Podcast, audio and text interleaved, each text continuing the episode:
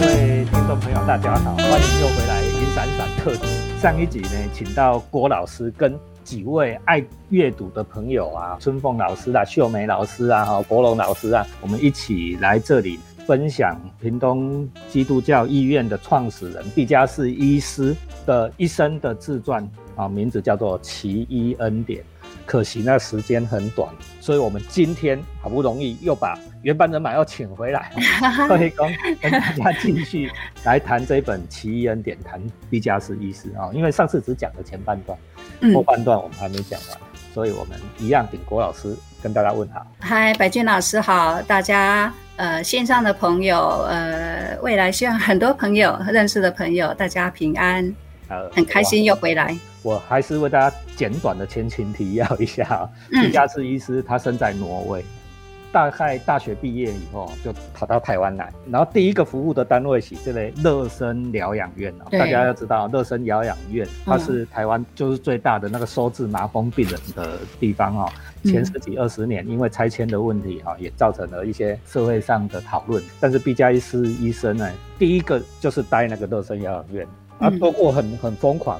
啊，我觉得很疯狂的事情啊！哦，有人弹被痰哽住了哈，毕加医生居然用嘴巴哈去把那个痰吸出来，而挽救他的性命，所以得到了大家的信任，得到了大家的肯定，从此开始了他在台湾行医的生涯。啊！我们现今天要从这里开始。啊，嗯嗯，OK，好，我们请郭老师，谢谢白俊老师，确实那个乐生疗养院的故事哦，是毕加斯医师。非常脍炙人口的行医的过程，那这里面我觉得它彰显的是一种不只是弯下腰来，他根本就是同样跟他们一样匍匐在地上啊。许多麻风病人其实行动都不便的，他跟他们是一样匍匐在地上，然后用他们的角度来看生命，所以他就真正的进入到他们的愁苦。那也就能够帮助他们离开苦，对别人的苦能够真正的体贴体验，然后才能真正的想得到好办法。所以毕加斯医师在乐生疗养院并没有停留多久。大概只有两年的时间哦，那个医院里面其实已经算是治疗上轨道，然后相对是又有国家还有外来的各种资源哦，相对是一个安全的个社区。但是他也知道，譬如说比较在南方、比较在偏乡的地方，还有一些人是躲在偏僻的角落。他们可能是拒绝体系中的治疗，因为如果人被送到乐生疗养院，就表示他跟他的家庭、他的社会关系整个都断绝的嘛。切断。对，所以有些人宁愿躲在自己熟悉的地方，所以他当时候就开始想，他要去为更穷困的弟兄们想办法了。所以他默默的就偷偷的也问了一些住在乐生疗养院里面的病友，说如果你们有有一些认识的人。还没有接受治疗躲起来的，把他的地址跟名字给我，我可以去找他。所以他就收集了一些很初步的几个简单的人名，他就往屏东跟高雄来了。那他到高雄的时候所设立的皮肤科诊所，哈，确实是像白俊老师在上一集里面讲的，为什么叫皮肤科诊所呢？这是因为要消除一般人对麻风病患的印象，对，怕他，比如你如果挂一个麻风病患治疗处，没有人要进来的嘛，对不对？没人敢来和你看。对啊，所以一来挂皮肤病呢。他就可以建立，他有两个目的啦，一个是让这些最穷、最弱的弟兄呢，愿意来，愿意走进来，啊，看他的病。另外一个，他可以监看他在高雄港，那时候高雄港的吞吐量非常大哦，呃，有非常多的外国呃传教士、外国的水手，还有一些军人、美军啊，都有在这个地方出入。那有些人也会有皮肤啊、性病啊这些病啊，他会他会分两种，第一个穷困的人收很低的费用，没有钱的话。也没有关系。那但是呢，这些付得起钱的人，他还会嘲弄他们说：“你们要付多一点钱，这么多的钱呢，都还不及你们去玩乐染病 的钱，所以你看这。多么可爱的意思，他也敢跟这些这些玩乐嬉戏的这军人啊，这个航海海上航行者、冒险家收很高的费用，嘲弄他们这种这种富裕的生活，很可爱吧？阿德格雷公，这上集我们讲过，都是有点社会主义思想啊。有能力的人要多付出几挂，喝雅人要多付出几挂了。嗯，对。社会主义的制度的想法里面，这几天我我们都嫌大陆不好了但是这。这几天大陆就一直在讲共同富裕的，对对，共同富裕是这是社会主义的核心的概念了。不止你好，别人也要好了，大家就是要做一点均富的工作。这三民主义其实嘛是安内娜慢工社会主义，三民主义是开始的，对对的，对啊，所以毕加斯医生用一个很幽默的 方式去实践他这个理念，对啊，你家爱吃特哎，对吧？啊，多收一点钱啊，嗯，帮助那一些。因为资源是有限的嘛，帮助那一些付不起。啊，我一直在觉得很奇怪啊，怎么会有这种怪人？啊，你说你改帮你的用那治麻风病的一个盖辛苦啊，功德就很大了。嗯，啊，你还偏偏要再去往更偏僻、更苦的地方去，更苦的地方去啊！地狱十八层，你得要跟天公不着啊！你不跟特别都整在地狱十九层啊！靠，这个怪人啊！哎呀，这真的，我觉得他内在里面是有神的光在里面呐，才能这样一步一步走，要不然真的是呃太太惊人了。那接下来他就更走向屏东了哦，更走向我们居住的小城了啊。当时候就当然屏东是远远不及高雄嘛，所以当时候的医疗也很弱，所以他也一方面也进入山区。所以他跟原住民的关系也非常的好啊。那我们只只停留在，就是说他怎么样创办基督教医院呢？当时候是只有一小方的土地让他停留。那病人越来越多的时候啊，他甚至租过谁的房子，你知道吗？他在仁爱路跟自由路口李淑德的家啊，李淑德，你知道吗？我我为大家介绍一下李淑德。国宝级小提琴，小提琴家，小提琴家，教育者，对，哎，教育者，安东公这这说明台湾第一个这小提琴的教母，哎，带你安屏东起来，迄个自由路。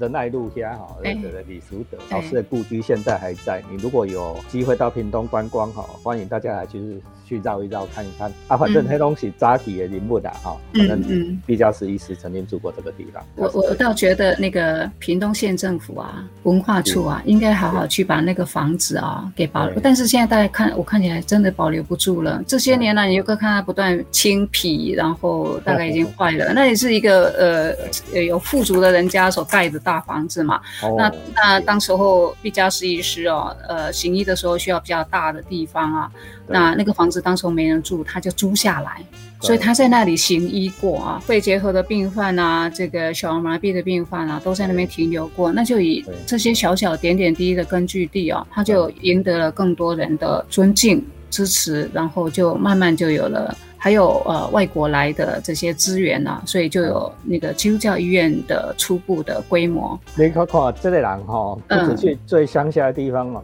他左手都是那种当时最严重的传染病，他不做那个不传染的，他是做这个最传染三大传染病，嗯，做结核病，做麻风病，做那个小儿麻痹。对，对现代的我们二十一世纪的我们来讲，这三个病都已经不见了啦。很少人了，几乎没有没有案例了。将近一百年前的现在，将近一世纪前的现在，你敢着手去处理这三个最严重的疾病啊？功德无量啊！我们再继续，他干了些什么事？那特别是那个小儿麻痹，在民国四五十年的时代啊，那真的是全台湾大流行。可是真正呢，能够产生有效治疗，毕加斯医师对小儿麻痹的台湾小儿麻痹的治疗呢，他的贡献呢，我觉得那是一种。全面性的，第一个是他不透过政府啦，政府当时候也是没有什么能力啊，对，所以他是自己透过美军，然后透过他的医疗的这个关系呢，进口沙宾疫苗，沙宾沙克，对，哎，听起来好像跟现在也有点类似哈，就是同样的疫苗，对他就是预防这个部分呢，他也做了。另外第二个已经发生的事情呢，他就开始治疗。据后来的护士被访谈啊，在这本书里面写的，他说那个护士说，毕加斯医师一有空哦，就骑着他的摩托车到外面走来走去捡小孩回来，因为这些小孩有些是被丢弃，有些就是在路上呢拉拉蛇，拉拉蛇就是匍匐在地上攀爬的这样的可怜的孩子，他就把他们，他说他就是到外面去捡小孩回来，让他们这些护士都要加班，所以。呃，言下是抱怨，其实是充满了敬慕啊，所以他就是不怕病人多，所以呢，这呃书里面是写说他大概已经就治过一万多个小儿麻痹的病患，甚至让基督教医院呢，呃，他后来也延聘了这个夏威夷大学的医师，当时全球最有名的做脊椎矫正的医师呢，来基督教医院呃教学开刀。所以基督教医院呢，你看在几十年前哦，就是全世界七大治疗脊椎矫治最有效能的医院呢，这真的是屏东第一吧？对，稍微介绍一下小儿麻痹，因为小儿麻痹是一个重要的疾病啊。嗯。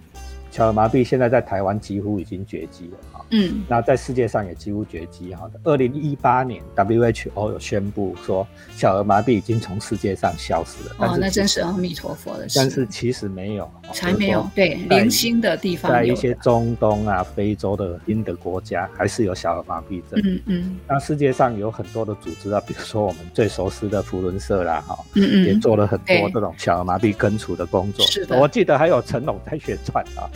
啊，世界上最有钱的人之一，好，现在 Bill Gates 已经不是最有钱的，，Bill Gates 的基金会也投入也在做，对，投入非常多的资源在做小儿麻痹的根除，希望一个案例都没有。而就我目前所看到，就剩下几个国家还有零星的案例，小儿麻痹已经几乎消失了。但是啊，现在大家在台湾的街上应该还可以看得到，就是我们这一代或者是更早一代的人啊。还有一些当时这个二级在台湾留下的受到的这个影响，的确是一种很严重的疾病啊。你看，喜欢哎，林奈西尊那么小的孩子，他就忽然就不方便了啊，然后还会有一些肢体上的畸形，这个的确是一个很可怕的疾病。那他除了比如说进口沙宾疫苗做预防的工作，然后收治治疗，然后让他们有支架，哎，他也设立工厂，哎，生产那个支架，哎，你看这个真的是 是无所不能哦。然后他就叫那些美军的太太们来做义工哦，就是他的那个人格感召力也非常的强，呃，他想要做什么事，他也勇于去求助啦，愿意把自己正在做的事情分享。那除了呃预防治疗，然后帮忙复健之外，矫正啊，另外还有一个很了不起的哦，发生在仁爱国小啊。好仁爱国小是仁爱国小是屏东最老的国小之一啊。对对对，百年学校的吧？百年学校的滨路边。那个令妹好像是那一个学校的那个你你妹妹，我妹我妹妹是仁爱国小的。对，我有去参加她的那个 得奖。好，那那仁爱国小呢？当时候是全台湾第一个。就是收容残障儿童的特殊教育所在，那也是经过毕加斯医师啊，跟当时候的教育处啊去做一些奔波，那才能够成立的啊。你看我们屏东有多少世界第一、台湾第一的事情？真的哎，这个才真的是叫第一哈，真骄傲。所以他他这种就是我要帮助你，我就让你成为一个独立的人。不只是帮你离苦，他那个全程的帮助哦，就觉得我觉得是最感动的。本来你治疗了别人，那别人就已经很感谢你了。可是呢，他还会为这个人后来的生命的尊严，这不是他许诺的吗？我要帮助你，但是我要帮助你最大的，不只是离开身体的苦。还要让你的心里的苦能够离去，对一个残障的人能够好好就学，那甚至辅导他们就业，介绍他们到加工区去工作，然后去进修。呃，这本书的最后啊，毕加斯医师得到了挪威的国王颁予的一个勋章的那个晚会里面啊，他在讲这一段的时候，还回溯了一段，就是有一个小儿麻痹的患者。就是知道毕加士回来之后，回来屏东庆祝基督教院六十年啊，给他写了一张卡片，他引用了一段文，我给大家念一下啊。这个孩子后来就是接受过毕医师的输血啊，所以他说我的身上有你的血液，多年之后，他已经长大成人，虽然行动不方便，可是也成为一个医疗人员。卡片是这样写的：他说，人生就像是一个万花筒，任何一个小动作都将带出新的图像。试想一下，一万两千名被你拯救过的小儿麻痹的孩子，他们的笑脸所绽放出来的花朵，已经永远改变了。你就是那只轻摇万花筒的手，你那神奇的微微一震，永远的改变了他们的命运。哎，这一段就是你最前面在讲的嘛，做一点点。持续的做一点点，你就摇动了别人的生命，让它缤纷。那你看哦，那一万两千个人再扩展出去，把爱传出去哈，他们一万两千个受你帮助的人，他们又去帮助更多的人，这个世界不就改变了？是。那一开始我们上一集最重要讲的一个观念就是，你要做一点点哦。虽然毕加斯医师他绝对不是做一点点，你看关西人做了这么多，我们不要一开始就想说。哎呀，我被这个跟毕加斯医师一样，我几世人被牺牲奉献，上面不会 啊，那个就干扣哎，按正常人做得到，我承认我做不到。啊，你先从你身边你能做的事情做一点点，那你就够。哦，你就摇动万花筒的啦。另外，在屏东哦，他还有一个事迹被这个记者哦写的灵活灵现。那个白俊老师常常跟一些呃拍电影的导演啊，这个这个明华园啊都有合作啊。说不定你可以真的未来有没有机会哦，演演一家是医师耶？那哦，那个这里面有一段哦，真的是黑色黑色幽默。那个是写呃，毕加斯医师治疗了一一个妇人，但是妇人很快送医之。之后不久就去世了嘛。那他的先生是一个民间信仰的人，在深夜里面，他也很希望把太太呢送回到访寮的家里。你看哦，在五十年前，屏东到访寮骑摩托车至少要四个小时时间哦。对，爆炸爆炸。对，那怎么样把一个死去的女人？送回家里去，那时候又有戒严嘛，晚上又又有检查哨哈，对，所以他们原来是叫了一个计程车，然后把这个女死去的女人呢戴上帽子，蒙上面纱，然后呢肩膀上还披着一个披肩，就把她装扮成只是一个虚弱的人一样。可是呢，这个聪明伶俐的计程车司机。一看吓死了，他说不行不行，你这个如果让我运回去呢，我的我的其他顾客会怎么想会怎么想，所以他就不愿意了。那货车更贵，叫不到货车，那怎么办？没办法了，只有这个富人的先生提出了一个请求：毕医师，你好像有一个摩托车，能不能请你载我的太太回去？毕医师说，别人提出来的请求。他只要可以，他不说 no，他都不拒绝。啊，这样才去修难呢。哦，够难。但是呢，他真的哦，他就把被单拆成一条一条的布，然后把这个女人背在他的背上。然后这个先生呢就坐在后面，也就是说机车山寨啦。然后呢就一路骑，然后遇到检查哨，可是检查哨呢一看吓死了，赶快通过，赶快通过。然后他花了四小时，在深夜天就是已经凌晨了嘛，天还没亮，可是。毕加斯医师被要求说：“你先让我的太太在你的车上，那我要先在家里准备好香烛啊，什么什么准备好，那才把她迎回家里。”他就这样在黑暗即将黎明的时候，伴着一个尸体，默默等待那个家庭。要知道，毕加斯医师是一个不拿香不拜拜的基督徒，可是他这样敬重他们对一个亲爱家人要离去的。这个过程呢，被他讲起来很好笑。他在描述他怎么样装扮这个死去的女人，怎么样把她绑在身上，怎么样遇到那些拦查的军警。他讲的很好笑，就是说这个作者有意把这么沉重、这么能量巨大的事情哦，用文字让你觉得很轻盈，你又得到阅读的时候就得到一种抒发，嗯，很美耶。对啊，这这件事哦，昨天刚在。跟志凯导演讲一件事：为什么我们在重大的悲剧啊里面，我们人生的悲剧里面，总是要放一些喜剧元素？我们在做戏或做小说，总是要放一些喜剧元素进去啊，就说幽默的元素进去，觉得很简单啊。哦，你不放一点幽默，你面对这么大的悲剧过不去。你家己的贵呗，不管是写作的人，或者是你真正身历其事的人，嗯嗯，你没有一些幽默感，有时候大悲剧过不去，人生你没有办法活。我后来看这个故事，郭老师是一个非常乐观、非常容易被感动，然后能够体会这种美好的事物的人。我都是看那个阴暗面。我我拢看社会就阴嘛，你看什么人的贵心体啊，迄时阵也无救护车啊，对不？啊，人贵心体啊，这个计程车司机居然能够拒绝他。呀，是的，还还很勇敢。你买拒绝他呢？诶，在别人这么大的苦难，啊，这明明你做会到。恭喜在在一个已经过世的人，该该在七底吧，赶快。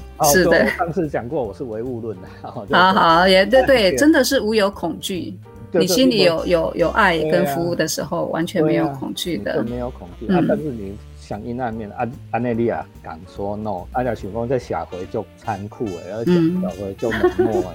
啊，你如果不用幽默感去面对他，啊啊，很难过，很难活下去，很难活下去嘛。就处理安毛小文毛安内啦，这点我觉得很重要。大家面对现实的世界的时候，讲《水浒传》也讲《西游记》，一直在讲黑暗的事情，先过不去。但是《西游记》就很有趣，《西游记》一样人世间过不去，但是我们有一些幽默的元素，我们可以让我们内心安然。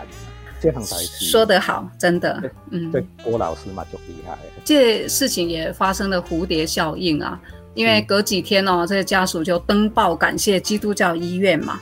所以后来就造福了很多那个基督教医院的医师或者是宣教士哦，到偏乡地区去，就得到很大的方便哦。那毕加斯医师说，他当时候完全没有想到这个，他只是想要圆满一个哀伤的丈夫的心理。他也很开心听到别人说，哎，后来去人家都说啊，因为有基督教医院的这种医疗宣教师很了不起。那村民根本不是基督徒信仰。那毕加斯医师很棒的一点是说，他自己内在有基督，可是他从来不认为他的病人应该跟他同样的信仰。啊，你你你哪讲吼？你要叫人跟你信共款？世界上的纷争拢是安尼来的，对不？啊，这嘛 世界上最重要的代志，不是就是你这嘛阿富汗的代志啊？是啊。是啊，我们信仰的事情，一定要强迫人家也要做吗？安信基督教，按别人嘛爱信基督教。基督教嘛，啊，我们就不能尊重人家，嗯，信回教的嘛，哦，人家信伊斯兰的，嗯嗯，啊，按家己要民民主制度，啊，你都袂使尊重人工人嘛，不啊，多元文化，这是提供给大家思考了，哈，啊，当然这样讲。有一些人都会觉得说，哎呀，你这施老师哈，你就无迄个什么普世价值的，这不是安尼讲啦。就是说多元文化互相尊重，对，对的，有时候要放在前面。好，大家思考看麦啊，舒克看麦啊，哈，不会讲太 好好，那我可不可以邀请我们现在呃线上有几位朋友啊？那个秀美啊，也说说看，因为我我也谈了很多，我我我读了感动。秀美，呃，跟我们分享。一下最感动。对，刚刚谈到多元多元文化的尊重跟对呀性，哈，这这个部分我觉得是真的如此。很多人认为说，呃，自己有了呃某一种信仰，他可能就也会希望对方啊，希望他所认识的亲朋好友都能够成为这个信仰，因为不同的信仰，不同的文化。它是不同的，不同的思想理念，是不同的思维方式，对，所以这个会激荡出更多的火花，然后就会让让这个世界更丰富。我相信和平啊、仁爱啊这些，这是我们很坚信的。我们都希望不因为不同的文化信仰啊这些来造成了一些社会上的动荡。所以我觉得刚刚这样子的讲法，我是也是可以接受的，基于一种尊重。再来谈到的是，为什么我会对毕医师这么的、这么的尊重哈？然后这本书给了我很大的感动，是因为我自己就是仁爱国小毕业哦，然后我在读书，民国五十七到六十三年的时候，那个时候我们的我们就看到我们旁边的。班级就是撑着撑着一支呃支架的同学，他们就是就是我们的同学。后来我进了民政，刚好民政呃就是国小的孩子呃毕业了以后继续又进到民任国中的所谓坚强班，我们对。我们现在叫启人班，是。其实以前就是坚强班。啊。那我我刚到民政那个时候，呃，我们有一些孩子就是坐着坐着胜利之家的交通车，是，晚上住胜利之家嘛，对，然后白天就送来送来对学校就读。的确有这样的都同学，对我我我我也教过这样子的孩子，后来就对变成是多重障碍的孩子了。是。所以我就觉得说，我会来到这个地方，哎，来到这个学校，我自己成长、自己就学的学校，跟我日后服务的学校，我是有冥冥中的、冥冥中美好的安排。嘿对。对，对，秀美老师，这是我是觉得这是冥冥中非常美好的安排。然后，竟然在两年前，我受洗的地方就在胜利之家的水疗池，啊，太棒了水疗池。你看哦，我们这里就多元文化信仰了哦，这里就多元文化信仰了，对吧？哦，啊，这样有拜阿弥陀佛的，啊嘛有信上帝的嘛，哦，对吧是是？是，我们都要互相尊重，因为我自己本身也是马龙不行呢。后对，我来以前哎，所以也是走道场啊，哦，呃，静静坐啊。对，是好，谢谢秀梅老师，谢谢秀梅老师的分享。好，好呃，我觉得很珍贵。呃，我觉得秀梅老师跟这本书，嗯跟毕加斯这个人，确实也是一种奇奇异恩典的过程啊对。对刚才讲到这个多元文化信仰，这个很重要啊，嗯嗯多元文化信仰这件事啦，我不是什么都不信，我是什么都信呢。我是是是是是是，对对每个礼拜，日哈，我都去教会哦。我讲疫情还没有开始之前，我每个礼拜日我都去教会。哦是啊，我哦啊那我那嗯迄个阿弥陀该拜拜，我拢会去拜拜。啊，阮爸嘛肯定佛寺内底，我嘛拢会去拜拜。哦，对啊，我看你嘛也去了什么哎什么宫庙哈，嗯拜拜哈，我拢会去。呀呀，就是公嘛拢会去拜。就是敬重，我觉得心里面有一种对更超越的敬重是很重要的唔敢讲。我超越，我拢讲这这台湾搞，台湾人很功利主义。反正我打红龙摆，啊，拢摆大家拢来搞我多，怎么盖好？命中率比较高命中率比较高。啊，对对，会的会的，心心诸神保佑，所以我们今天呢很高兴哈、把《其一恩典》这一本书从头到尾把毕加斯医生的一生的嗯重点，郭老师呢跟各位老师在线的各位老师呢，刚刚大家分享这本书，在我们屏东这么乡下偏下的小镇里面，居然有人做了这么伟大的事情。而这些伟大的事情，是从一开始的一点点，向别人伸出援手的一点点，不拒绝别人的请求的一点点，开始累积起来的。希望今天这节目也能带给大家这一点点的精神。谢谢白俊老师又有放的这个平台哦，让我们可以把这个了不起的人在屏东停留这么久，然后他他的爱，他的恩泽呢还绵绵不绝的。因为现在毕加士的基金会呢还在这里，他们现在已经转为照顾老人了。所以他们照顾很多中心，那胜利之家也继续非常有效能的运作着哈。我觉得这就是遗爱在人间，毕加是以一种非常强大的能量继续活着。我们非常的感谢他，并且觉得荣耀住在被他普照过的地方。嗯，他后来其实也到中国大陆、到越南，对，呃，到巴西去做类似的事情。无分别心啊，哈，对，对对吧？啊，盲盲有分别心啊，哈，世界上大爱大爱的精神。好，嗯我们今天很开心哦，大家来一起来参与这个毕加斯医师哈、充满嗯爱惜的传奇的医生奇医恩典。现在去上网买可能都买不到书哈、因为都被郭老师买光光了。哎，等一下，啊我还有一个愿望哎，如果这本书哎能够重新，天下杂志觉得值得再版，然后有这样的读者，我觉得那是最美的。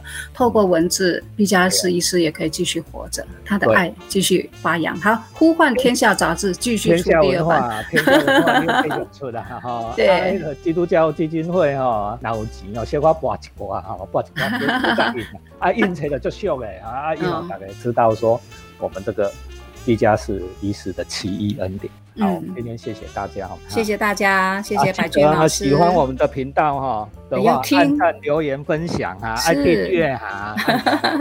舒瑶，舒瑶，好，谢谢。另外哈，银闪闪读书会在 FB 上等着你。我们在录音的这个时间，又有好几位朋友申请加入了哈。银闪闪读书会，好，拜拜。谢谢，拜拜，拜拜。